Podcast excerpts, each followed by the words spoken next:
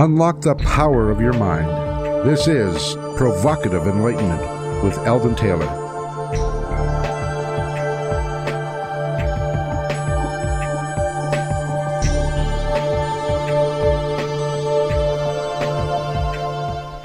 Welcome and thank you for joining us today. The next hour is devoted to learning something more, not just about the world of shoes and ships and sealing wax, but about how, what, and why we believe as we do. A time for the open minded and a time for those willing to question what they think they know or what they may believe, those willing to be uncertain for an hour. I'm Eldon Taylor, and this is Provocative Enlightenment. All right, you're invited to join our chat room by going to provocativeenlightenment.com forward slash chat. My partner Ravinder is in the chat room now, and she's waiting for you. It's a great chat room, so get on over there. In this week's spotlight, I would once again like to visit the idea of civility in our society. My lifetime has never seen a divide in America as deep as it is today. People no longer seem to listen to one another. Instead, they meet opposing views as though they were threatened with a violent confrontation. I sometimes think of this inability to hear another out as a form of social narcissism, in that everyone has their own opinions, beliefs, and so called truths, and they're exclusive to all else.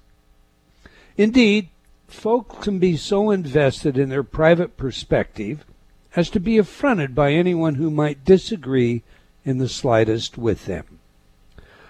Narcissism is defined as extreme selfishness with a grandiose view of one's own views, talents, and a craving for admiration. Think about just how selfish it is to ignore the views of others, to cut people off mid sentence, or to jump down someone's throat as soon as they say something you disagree with.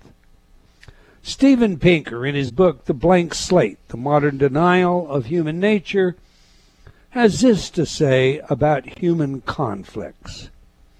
It has been given to express all the principal constants of conflict in the condition of man. These constants are fivefold the confrontation of men and of women, of age and of youth, of society and of the individual, of the living and the dead, of men and of gods. The conflicts which come of these five orders of confrontation are not negotiable. Men and women, old and young, the individual and the community or state, the quick and the dead, mortals and immortals, define themselves in the conflictual process of defining each other. I would like to suggest that there appears to be yet another basic conflict, and that is of ideas. And It is not between men and women, or the young and old, society and the individual, the living and the dead, or even the gods. It is a conflict between rational and ignorant civility. In fact, just this past week, I overheard a politically passionate young man defend calling out Trump supporters in public places, calling them out in front of their families and everyone else since they were obviously Nazis. And Nazis deserve to be identified and humiliated, even if it leads to violent actions like spitting.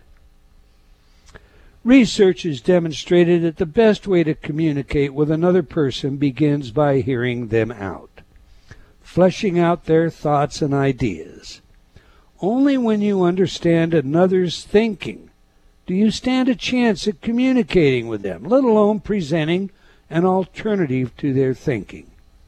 If you want to change the hearts and minds of others, you must first truly listen, not shout, cajole, and condemn. I ask, what's the harm in listening to another's perspective? It seems to me that the purpose of communication is communicating, not shouting, name calling, or some other form of abusive ignorance. If you wish to shout, go to a ball game and yell your heart out in support of your favorite team. if you wish to communicate, to understand another, then begin by truly listening.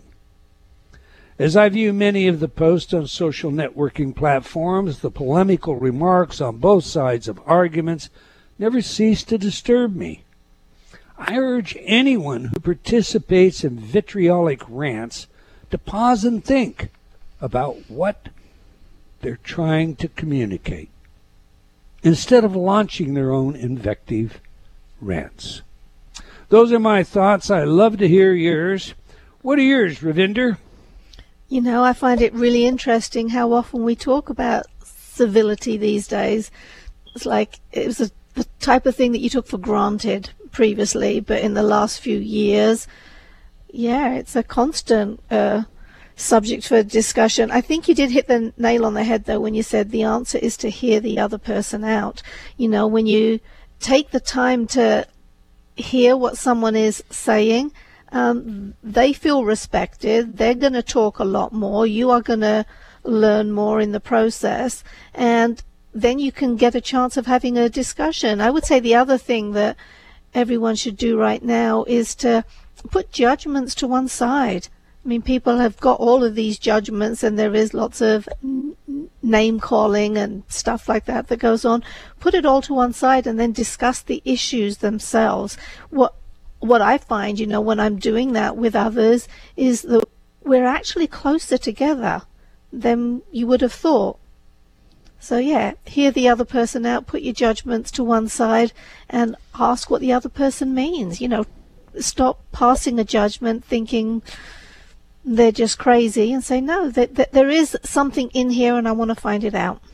You know, I'm going to ask our guests about this today, but we have very often discussed the kind of cognitive biases that tend to lead people into taking a soundbite or championing a side of an argument or, you know, blindly rushing forward with uh, passionate uh, belief when they they can actually you know be holding two mutually exclusive beliefs at the same time. So we have both the cognitive dissonance and the cognitive bias. And and when we discuss this we usually think about it in a mental sense you know like well once you see it once you take you know the the uh, bias test the harvard bias test online well you'll become but what we often forget i know i often forget i think of the book Fantasyland. You didn't really like the book, but no. in the very opening, he talks about how much emotion is invested in our biases. And I think that's what we need to stop and think about. Uh, and again, I'm going to ask our guest more about this because this is his area of expertise. But okay, every week I read some of your letters as our way of involving you while paying respect to the very important role you play in making this show successful. Last week's show featured Hilary Gammon. We discussed her work and book, Billions Lost. Lois wrote, Great show with Hillary. She makes so much sense. I have never understood why we'd ship both jobs and technology abroad, especially to countries we know will steal the technology. Beth wrote, We are certainly learning the dangers of giving up too much information. Red Road, I'd be interested in hearing any comments on the recent article regarding 1.5 million visa workers. There is a case for some foreign workers and some outsourcing, but the government needs to release the real numbers so that we can have an informed debate. Moving on, Tona wrote, I truly appreciate the materials you have made available to the public. They truly are a blessing to those that seek internal methods, solutions to address physically manifested experiences. And Victor wrote, I just want to express my gratitude to Dr. Eldon Taylor for what he is doing, his amazing work, and profoundly powerful, life changing products. Well, thank you, Victor. Okay, that's all the time that we're going to take today uh, for letters, but we do love your comments, so please keep them coming. You can opine by writing to me at Eldon, that's E L D O N, at eldontaylor.com or by joining me on Facebook at Dr. Eldon Taylor. We do sincerely appreciate your thoughts and ideas. Now, today's show, Ravinder, this is, this is a show you actually took this course, uh, Coursera on uh, intellectual humility. Uh, Did you enjoy the course? Did you find it, you know, valuable? Oh, I thought it was a, a great course. I think it's something everyone should do, and it is totally free. So all you need to do is go out to Coursera and search for intellectual humility. I did the course because I was tired of all the vitriol in our country right now. You don't have uh, proper conversations. Um, I learned a lot through the course. I, it's done through the University of Edinburgh, and they just put together really good online courses because so they're not overly difficult, overly complex. I developed a passion for philosophy doing, you know, a couple of those courses. But yeah, I think it's absolutely invaluable and I would highly recommend everyone out there go out and do the course and be part of the change that everyone wants. Well, I've signed up for the course. It looks very interesting. As you know, I I just finished a Kierkegaard course there, and I'm impressed with what they do. So let's talk about today's show. Intellectual Humility with Professor Ian Church. So let me tell you a little about today's guest. Professor Church is an assistant professor of philosophy at Hillsdale College. He was a co-principal investigator on the Intellectual Humility massive open online course project at the University of Edinburgh, and he currently is the principal investigator on the Problem of Evil and Experimental Philosophy of Religion project both projects being generously funded by the John Templeton Foundation. So, on that, let's get him in here. Welcome to Provocative Enlightenment, Professor Ian Church. Thank you, Eldon, and, and thank you so much for the kind words uh, about the, the course. Uh, and it's truly an honor uh, to be here with you. Well, it's our honor. Believe me, I, I, I really enjoyed your book. It was a much broader subject matter than I was anticipating based on what my wife had told me about the Coursera course. Um, they should require this, you know, as something that you read right along with the course because it it truly does cover a lot of material, um, and it does so in a way that I think appeals not just to somebody, you know, uh, at, at a college level, but it's written it's written so that anyone and everyone can appreciate and understand uh, these processes that, that bias us, that place us in in situations uh, of arrogance that defile, you know, our own best interest. You heard today's spotlight, Professor. What are your thoughts on the civility of our times, and what have I got wrong? No, I, I think this is a really important issue, and I think you're touching on something that highlights the uh, incredible importance of uh, intellectual humility at this point. Uh, so one of the things uh, that we've been studying in the course um, uh, over the past several years has been the science of intellectual humility. Now I'm I'm a philosopher, and I'll, I'll quickly get out of my depth when it comes to the science of when it comes on these sort of things. Um, but one of the things that's been really inter- interesting to me is what's called emotional flooding, uh, and and I find that particularly relevant, uh, especially as I, I am teaching in the classroom. And so what happens with emotional flooding is sometimes someone will be extremely aggressive and angry, right? Uh, so I've taught all sorts of different courses, uh, from modern philosophy to logic to uh, ethical controversy, controversies. And as you can imagine, uh, the, the ethics courses can get quite heated, right? So we're going to be talking about things that are uh, extremely personal and uh, incredibly consequential. And so, say I'm teaching a class on euthanasia, and a lot of people have some extremely strong views on euthanasia. Well, if, if there's a student in the classroom who expresses those views extremely angrily and thumping the table and is obviously visibly angry uh, about it, and, and they express their views in such a way so as to completely uh, make it impossible to disagree, because otherwise you're going to be an idiot or uh, you know you, you're obviously not thinking about this correctly. Well, then it seems to me that what what's very common in the classroom is you see uh, students do one of two things: uh, either they will buckle down and just sort of not say a thing and wait for the class to be over with because they don't want to dialogue. Right? They don't want to engage with that kind of anger uh, and hate. Or they'll get red faced and, and start swinging back. And uh, in either case, this is called emotional flooding. People are getting worked up. Uh, they get uh, overwhelmed by their emotions. They feel threatened, and they have a, a fight or flight sort of response uh, to the, this threat. And it, but in both cases, whether or not people are refraining from talking about anything or they're lashing out in return, in both cases, there's not genuine dialogue going on. Uh, people are just trading blows or they're, they're tuning out, uh, but there's no genuine dialogue. And so one of the things that, w- that was fascinating to me uh, was how we might think about intellectual humility, how we might promote it, and try to, um, you know, for example, going back to the classroom, construct an environment that's going to be more congenial to conversation, uh, debate, dialogue, even about things that are really important and really difficult, uh, uh, where people disagree very strongly about. If we can somehow remain congenial uh, with these kinds of conversations, then we'll, we'll be much more able to actually have good dialogue. You, you know, I have, I have to ask you. I mean, you've triggered a couple of thoughts here, um, and, I, and I'm going to pursue them if if I may. Sure. I recently had a conversation with some students at University of Washington, and the subject was, you know, this whole PC movement.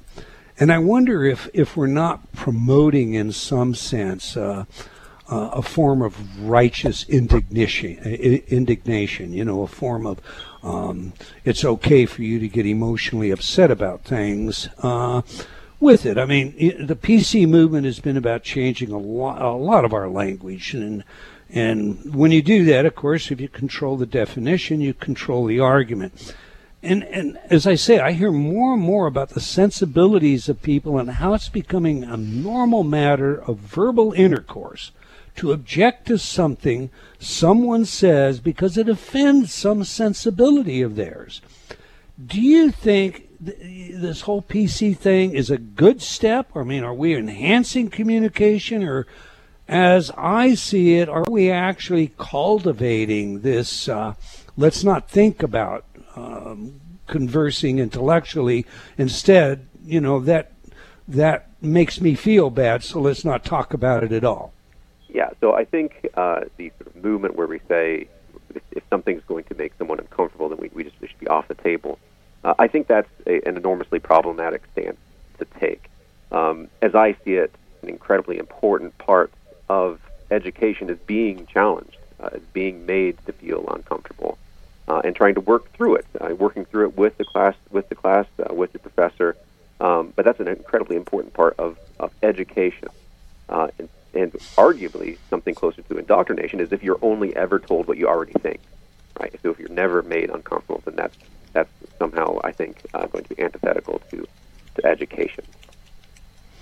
I couldn't agree more. Let me let me ask you this uh, before we get into what intellectual humility is. I, I'd, I'd, like you to flesh out for us what intellectual arrogance really is, and and and I, and I mean in the sense that you do in the book. I mean, uh, not the um, fact of the matter two plus two equals four, but arguably yet the unprovable, because we have so many issues. They're not just religion; they could be issues. I heard a young man at, at UW last week uh, who believes that infanticide to the age of one is fine uh, because the nervous system isn't hardwired to the brain, and uh, and Roe versus Wade is all about the potential of overturning. You know, and, and it was a very passionate uh, way that he was addressing all of this. Um, but it also seems to me that you can take just a, a kernel of knowledge, uh, like, okay, it's true that our nervous system is not fully wired to our brain until we're a year of age, but what has that really got to do with the issue? Uh, what is intellectual arrogance? Have I got it wrong? Well, yeah. I mean, no, no, I don't think you do, and, and uh, it's it's a really complicated question. It's a very good question, and uh, people have been weighing in on these issues um, uh, for the past you know, seven or eight years uh, especially in, in the academic literature, and, and trying to figure out what, what the right answer here is. And so different people will, will give different answers for what intellectual arrogance is. And I certainly have my own view on that, but let me just sort of sketch a few other possibilities here. So okay. one of one of the main uh, accounts of intellectual humility and intellectual arrogance uh, is one that sees intellectual arrogance as uh, an obsession with someone, with your status. And so if you're obsessed with your, your status amongst your peers and want to make sure that you uh, look the best you can, that you have an extremely uh, well-groomed social media presence, and so on and so forth, so as to you know, make sure everyone thinks you're the best that you that you, that you are, um, then that might be intellectual arrogance. on, on this view. And so for, for them, intellectual humility uh, is the, the absence of that. So you might pursue various intellectual projects, uh, not for the sake of your status, not for the sake of how your colleagues might view you or be impressed by you or what sort of accolades you can put on your CV at the end of the day. You're pursuing various intellectual projects for the, for the, for the epistemic good themselves, for the sake of truth, for the sake of understanding something. And so that's, that's one account. Um, but another account of intellectual arrogance would be one where someone is completely and wholly uh, unaware of, of their own uh, limitations. Uh, so, uh, for one account of intellectual humility is, is, is that being intellectually humble is going to be appropriately attending to and owning your limitations. Right. So, if you are someone who uh, where your, your limitations are always before you, they never leave your sight, as it were, uh, and so you're, you're burdened by these sort of things. Well, that's not good. That's what, what we might call intellectual servility, right? So the complete opposite of intellectual arrogance. You're, you're mm-hmm. self-deprecating and, and self-hating. Um, but if you are, like I said, completely oblivious to your limitations, such that they never occur to you, well, then that might be arrogance on this view, intellectual arrogance on this view. So uh, here, intellectual humility is going to be what's called a virtuous mean. It sits between those two uh, vices, intellectual arrogance on the one hand and intellectual servility on the other. Uh, now, the view that I am particularly attracted to is um, what I'm calling the doxastic account of intellectual humility. Now, doxastic here just means focused on belief. And uh, so think of you know, humility in general, not just intellectual humility, or, or, or, arrogance in general, not just intellectual arrogance. So you might think of, of a humble person as someone who doesn't think too highly of himself. An arrogant person would be someone who thinks that they are the bee's knees, so to speak, and they're amazing uh, when they're when they're not. Uh, but in contrast, a, a, a self-deprecating person, a servile person, might be someone who is self-hating, and that's not good either. So, a humble person is going to think about themselves as, as they ought. They ought to, they will value themselves as they should. Uh, building off of this kind of, of description, we might think that an intellectually humble person is someone who doesn't think too highly or, or too lowly of their beliefs right? So this is again the doxastic account. And so, yeah. If someone is uh, convinced that all of their beliefs are absolutely watertight, that the evidence is entirely in their favor, that there's an overwhelming amount of justification in favor of their belief, such that there's no way that they could possibly be wrong. Well, if they're wrong about that, then they're going to be profoundly intellectually arrogant on this view. But in contrast, if someone thinks their beliefs are worthless, they're always uh, downtrodden about their uh, that believe they think they're worthless, but when they actually enjoy a tremendous amount of evidence justification, well, then that, that's not good either. They're going to be intellectually servile. And so uh, those, that's sort of the, the lay of the land uh, as I know it right now uh, when it comes to what sort of different competing definitions of, of intellectual arrogance, intellectual uh, humility. I've got to ask this: How do you, uh, how do you recommend, and how do you personally deal uh, with the intellectually arrogant? Well, I mean, it's it's for me. I, I try to be aware of my own arrogance, right? So try to be aware to the extent that I might be shut off to dialogue, right? Um, and and try to uh, monitor my own mental state as best I can, right? So if I see uh, something online uh, that sort of challenges me, uh, I can be aware of my inclination just to, to turn it off? Uh, to look away and do something else, or or go to another uh, news source that might digest it in a way that's more fitting for my particular uh, leaning. Uh, that that's I can be aware of that that impulse, and so I think part of part of what we need to try to do is be aware of we, that we have these kinds of impulses, that we are aware when we feel our heart racing, and that we don't want to be challenged, and to just at, at try to work with that, try to challenge ourselves to to listen to other people um, and to, hear them out.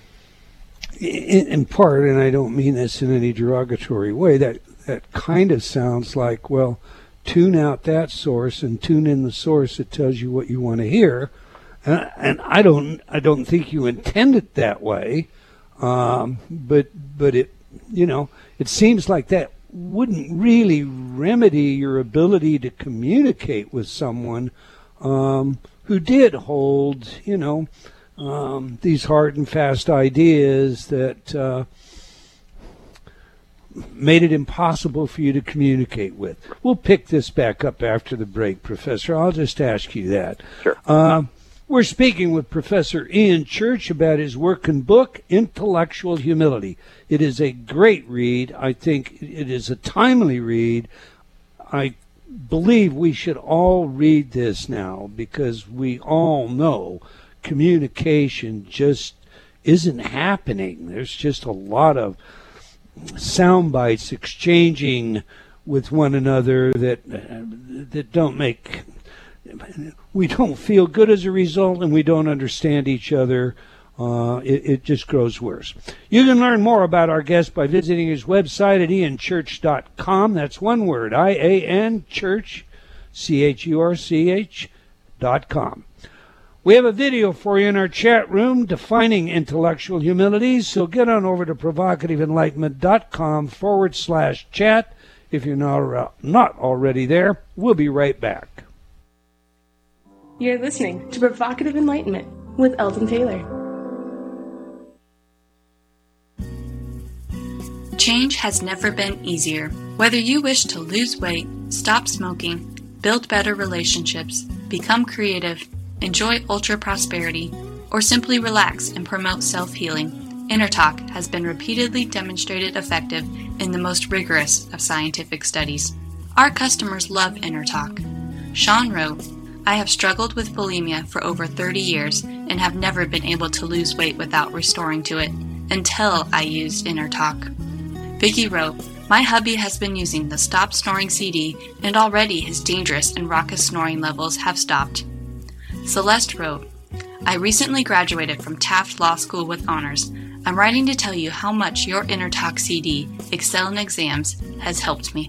With over 300 titles to choose from, there is something for everyone. Check it out today by going to innertalk.com.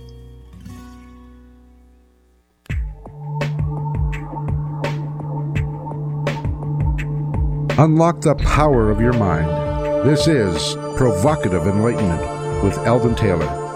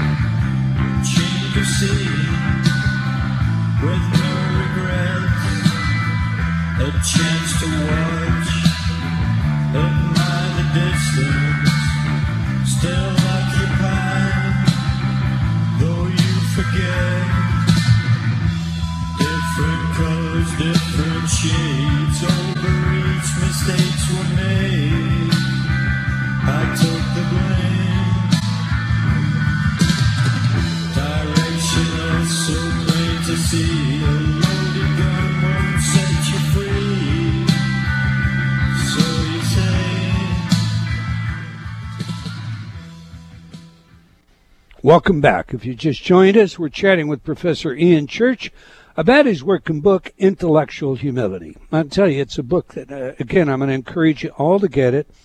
True story.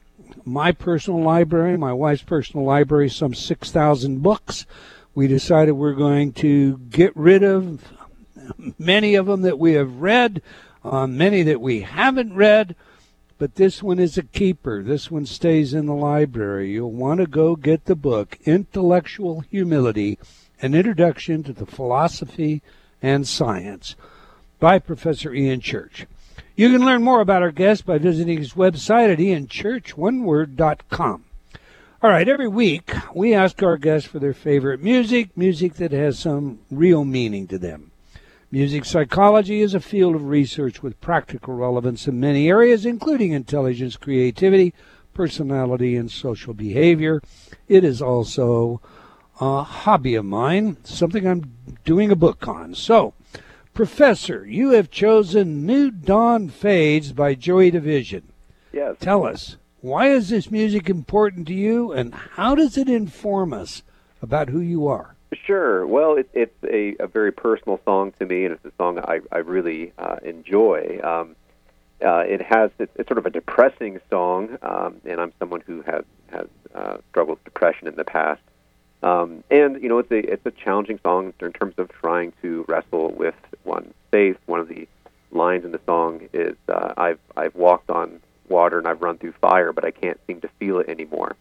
And so that's that's another line sort of um, it resonates with me in terms of my own uh, spiritual uh, struggles and, and, things like that.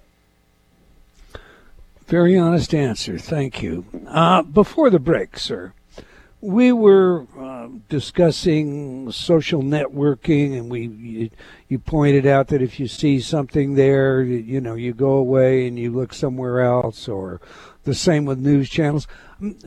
I have a follow up question on that that I promised, and that's in my own mind, it seems that where social networking has many, many positives to it, one of the main negatives seems to be the anonymity that many people gain, um, the posturing that goes on, and how that seems to have actually added to the incivility in our culture. And, and, uh, have I got that right? Have I got that wrong? What are your thoughts on it? I think that's exactly right, and I think it gets to the point to where we we groom our uh, you know our Facebook feed, say, uh, to only sort of give us the information from people that we already kind of agree with, with on a lot of things, and um, in the end, we end up sort of talking amongst ourselves, talking about talking amongst people that we already agree with, and we get collectively increasingly outraged at the opposition uh, without any sort of real consideration about what the opposition actually thinks, what they actually believe.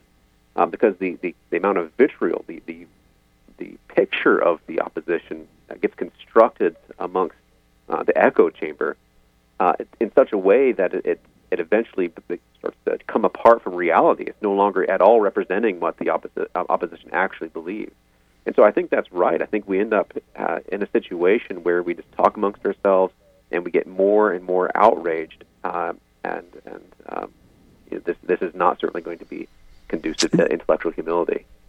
And the outrage, of course, adds to the distortion. More distortion yep. further adds to the distortion. Yeah. All right. Listen, Professor, on this show, we like to know three things. Who's the messenger? Of course, what is the message? And, and how do we use it? It's interesting. I, I know that you're in a, a, a, religious, a religious school what you know what are your passions and what led you to become a philosopher well uh, that's sort of a that, that's a great story and and uh, well i don't know it's, it's um, a good question we have time please. sure great well so i i became a christian when i was uh, in high school uh, I was invited to a midweek Bible study by a friend, and for a long time I just said no. I, I felt like that wasn't the sort of thing that I would be at all interested in. But then I started going, uh, and uh, eventually I became a Christian. And at, at that point, I thought that there was only two ways to be a good Christian. Uh, one would be to be a missionary, uh, going off to some far distant land, uh, mm-hmm. or to be a pastor. Uh, now, as it happens, I'm allergic to a lot of the outside world, and so you know, going to out into the you know, some distant land seemed like that wasn't going to be a good fit for me. And um, and so I thought at that time the thing for me to do if I'm going to be a serious, good Christian is for me to be a pastor. And uh, so I, still in high school, was thinking about seminary uh, and, and uh, getting ready for that. And so I would go to different seminaries and, and ask them, what should I, I'm going to be going to college soon, what should I study in college and to be prepared for, for seminary? And they would say different things. Uh, you know, history was fairly common. Uh, but uh, one of the most common subjects they told me to study in preparation for seminary was philosophy. Well, I was already quite interested in, in philosophy, and especially given my, my conversion uh, at that time, it was it was I was very interested in, in religious epistemology. So how we can know uh, anything about God, how do we know uh, you know what sort of theological truths are, are right, and so on and so forth. And so I was going down that road, looking more and more into religious epistemology, and, and part of that also connected with questions about what kind of critters are we? What, so, what is the, a, a human being? How do we know things at all, be it about God or, or anything else? And so, uh, but as I was getting ready to start college, uh, it, it was starting to dawn on me that, for one thing, I, I'm probably not gifted in the right sort of way to be a pastor. Uh, I didn't feel like that was actually going to be a good fit for me, uh, after all. Um, but additionally, that I just loved philosophy for its own sake. Um, and I can still remember my uh, first philosophy class, uh, my professor, uh, Dr. Daphne Roll, and I absolutely loved uh, that class. And it made me fall in love with philosophy, and, and really it became um, something I wanted to pursue uh, as its own end. And I haven't really looked back since. Epistemology. What is it we can say we know? And the Right. deeper you get into that subject, the more you discover not a lot for sure, No, right? that's that's right. Well, I, I, I'm actually just got a book called Epistemic Angst. I'm looking forward to uh, reading. It's uh, uh, you know, it, it, there's a worry. I mean, even talking about heuristics and biases, all the ways that our, our human cognition can be overwhelmed by emotion. That can be kind of a troubling realization. And so, uh, sometimes doing work in epistemology means uh, realizing just how leaky a ship that we're actually in. And the, and the more you look at the findings in neuropsychology today, you discover that, you know, most of our thinking is coming out of our subconscious, Right? and our conscious is just simply a 2020 hindsight rationalizing why we do things. That's right. Uh, and all, you know, it, it becomes very complicated, but I can't think of a passion. I mean, it, to me, I, I share your love for philosophy because it is really the ultimate discovery of who we are. If Right. we don't go down that path, we're ignoring that question altogether. So, what made you become interested in intellectual humility? Did you run into some arrogant this, that, or the other? Or was it a matter of like, you know, some things, as you point out in your book, you can argue about and get to facts. Right. Some things, there isn't a hard answer. You know, the- the- sh- the right to lifers have no hard answer any more than you know, those people on the opposite side. And where religion is concerned, you know, hard answers are really tough to get to. Is that what led you into intellectual humility? What what's the story there? That's certainly part of it. I mean, it's one of the questions that I've been really interested in is, is whether or not you can have uh, firm religious conviction uh, in the face of all this pluralism, right? All this disagreement about religion. Can you maintain firm religious conviction uh, and still be considered intellectually humble? And I've, I've tried to argue in various places that that, that is theoretically possible, but we have to be very careful not to sort of uh, just sort of I don't know, pave the way towards an unreflective kind of dogmatism. But I, I do want to say that that is theoretically possible. But one of the other things that, that drove me to intellectual humility was the sort of philosophical journey I was I was going on anyway. So as I said, I was initially interested in religious epistemology, uh, and eventually that sort of evolved into an interest in what's called um, virtue epistemology. So uh, the one of the distinguishing features of virtue epistemology is that uh, it sees the agent uh, as a an important part of uh, epistemic evaluation, right? The, epi- the the agent or the community of agents as an incredibly important and an essential part of how we know things. We have to factor in the the, the person, and so as I was thinking about religious epistemology, I started thinking about what kind of critters are we. Well, now I'm sort of on my way toward thinking about virtue epistemology. Well, that's what I wrote my doctoral thesis on: is, is virtue epistemology and analysis of knowledge.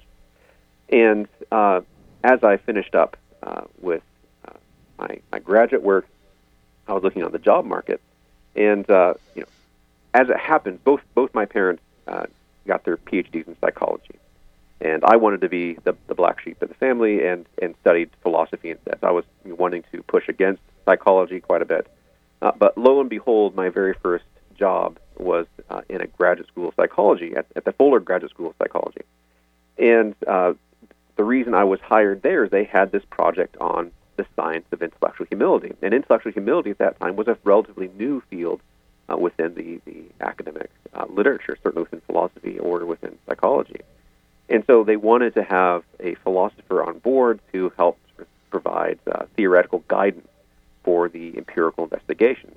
Uh, and so I think to their credit, they, they saw tremendous value in seeing philosophers and scientists working together and having conversations about the, the theoretical foundations of the kinds of concepts we're wanting to explore. And so that's where I, I, I really started thinking about intellectual humility was with that first job with this, this grant uh, on the science of intellectual humility. And after that grant, there was a subsequent sister grant called this, the, uh, the, the philosophy and theology of intellectual humility, and that was at St. Louis University. And I was a liaison between those two. Uh, and from that, those two experiences, that's what led us eventually to this this online course, um, because I, there was a realization that there was all this extremely important, valuable research that's being done from these two grants, and uh, but there wasn't a great mechanism, it didn't seem to me, for, for disseminating that information broadly, and so the uh, the one of the driving forces for the, the course eventually was to uh, get some of that research out there to as many people as possible. My kudos. I, I just I do believe that a large part of the difficulty when it comes to speaking about spirituality, religion particularly, is uh, an absence of intellectual humility, and uh, and that's particularly true, uh, I think, with uh, people who people of faith. Forgive me, I mean I'm not pointing at people of faith, but for example, we had Michael Shermer on this show, and we talked to Michael at great length about why he gave up his proselytizing in the name of Christianity and became, you know, the renowned agnostic atheist that he is today. He, um, you know, everything about Shermer um, is there's nothing hard and fast. He, uh, as far as I'm concerned, represents intellectual humility.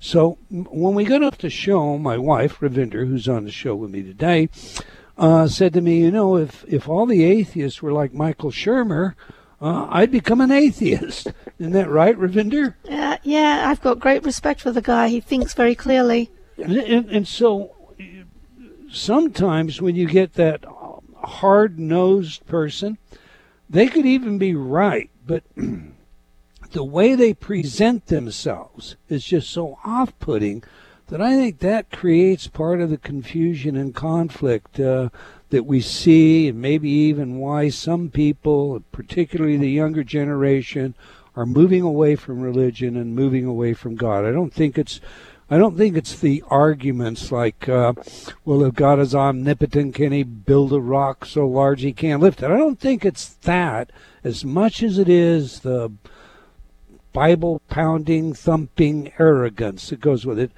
Your thoughts on that, sir?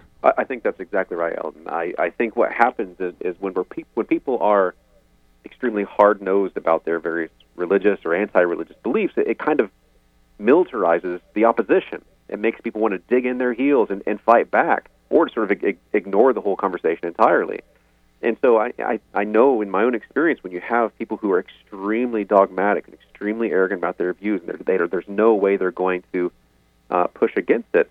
Well, or there's no way they're going to give it up. Well, then that sort of there's something in our psychology, I think, that makes us want to be, uh, you know, push against that somewhat. I mean, and this can happen in I think silly ways, and and maybe this is going to be, you know, re- revealing more about my own psychology. But when I was in college, I had a, a roommate who absolutely loved the band U2, and, and I uh-huh. liked the band U2 just fine.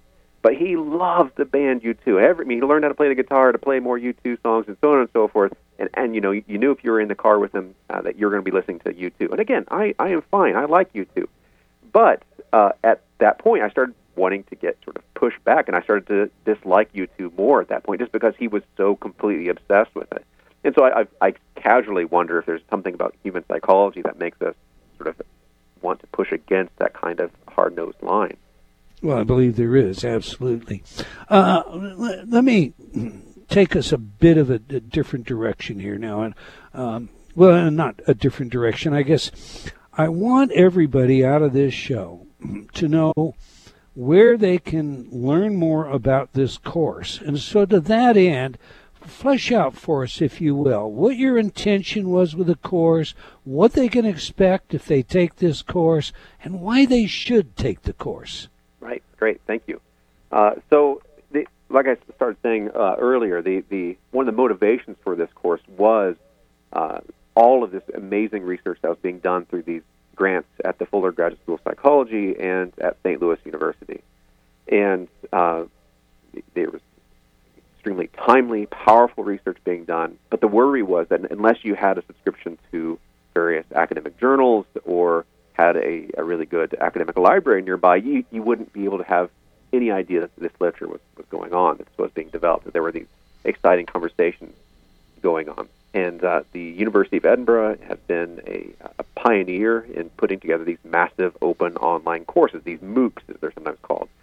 Right. And so they had a, a introduction to philosophy MOOC that was an enormous success. Uh, they now have a, a course on uh, philosophy, science, and religion that's going really well.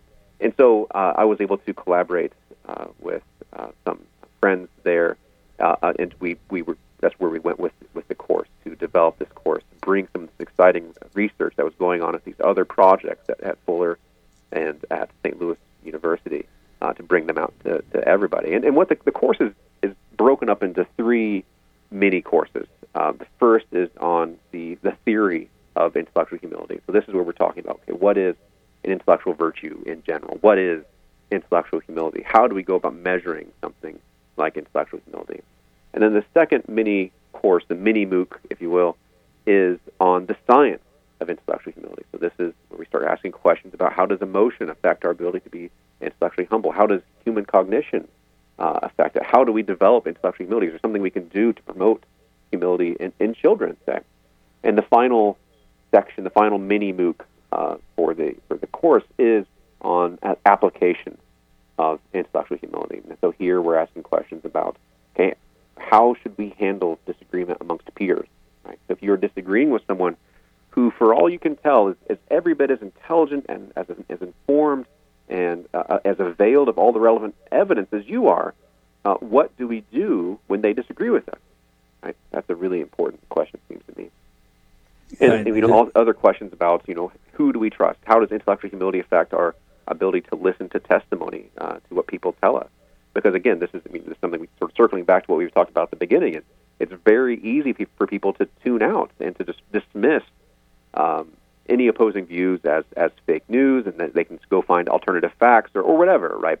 Uh, and so we, uh, dodging any sort of real engagement. And so I think that's a really bad thing if, we, if we're not willing to to listen to each other. Uh, I, I think it's a, a very bad thing to end up where you are only talking amongst yourself uh, amongst yourselves. You're only um, only ever engaging with different sources of news that are going to affirm what you already believe, so on and so forth. And finally, the, the final practical uh, element in the third mini MOOC is uh, what should we do about religion? Uh, can we maintain firm religious belief in, in light of, of, of pluralism? Uh, and does that sort of is that at odds with intellectual humility. Professor, is there a test that someone could take? Uh, I did a bit of a search and I wasn't able to actually find an online test. Sure. But is there a test uh, or some measurement that one could use to determine uh, for themselves uh, whether whether or not they tended to be arrogant in areas? Uh, a form of implicit bias test that is about implicit arrogance. Sure, sure. Uh, so th- there's a lot going on in that in that area, uh, and it's an exciting area to be paying attention to because more and more research is going to be uh, coming out there. Uh, so there's different things you, you could try to look for. Uh, you could try to find tests that will test uh, your level of, of, dogmatism, right? So how how willing are you to um, engage with opposing views? Sometimes this can come about in sort of need for closure, right? Um, uh, are you willing to willing to let there be sort of lingering mystery about a question, or do you feel like you have to come down on an answer right now? Um, probably the most popular uh, and easiest to get to test would be called the Hexaco model for, for personality structure. Um, and they, they, the H in Hexaco stands for on, on, honesty and humility. Uh, and that will give you a sense for um, where you stand there. Now trying to develop a measure for intellectual humility um, or humility in general is, is notoriously tricky, right? Um, it, self-reports of, of humility seem to be self-defeating. So if you ask someone that they're humble and they say, "Yeah, they are," doesn't that mean they're arrogant then? And so uh, it can be sort of a tricky business. But I think the hexaco model is probably one of the best ones to look at at this point. All right, I have to ask you this because you brought it up, and we only have about one minute left. Uh, you have compared intellectual humility with dogmatism. You've said they're compatible. Yeah. Uh, how is that so? Well, I mean, so this is I guess, a somewhat controversial claim, uh, but I'm wanting to say that it, there are times where it's okay to be dogmatic. Um, and so, th- one of the worries here is if we if we develop a psychological measure of intellectual humility, say, that just sees it as the opposite of dogmatism, uh, well, then it, there might be times where we should be dogmatic, and so that measure is going to be missing that. Uh, it's going to be conflating, it seems to me, intellectual humility with servility right? So if someone's just never com- committed to anything at all, well, that might not be a, a particularly gotcha. virtuous stance and, to take. And I, I, I, I'm sorry, but we're we're just out of time. Sure. I want everybody to know the book is Elect Intellectual Humility. Go get a copy of it. Do go to the Coursera course. Thank you, Professor uh, for your work and your willingness to share it with us. We've come to the end of another episode of Provocative Enlightenment, and I want to thank all of you for joining us today. Hope you'll join us again next week, same time, wherever you are in the world. Until then, remember, believing in yourself always matters. Provocative Enlightenment has been brought to you by Progressive Awareness Research and other sponsors. Provocative Enlightenment is a syndicated show and appears on other networks. For a schedule of show times, visit provocativeenlightenment.com. If you're interested in becoming a sponsor, write to Eldon at eldontaylor.com.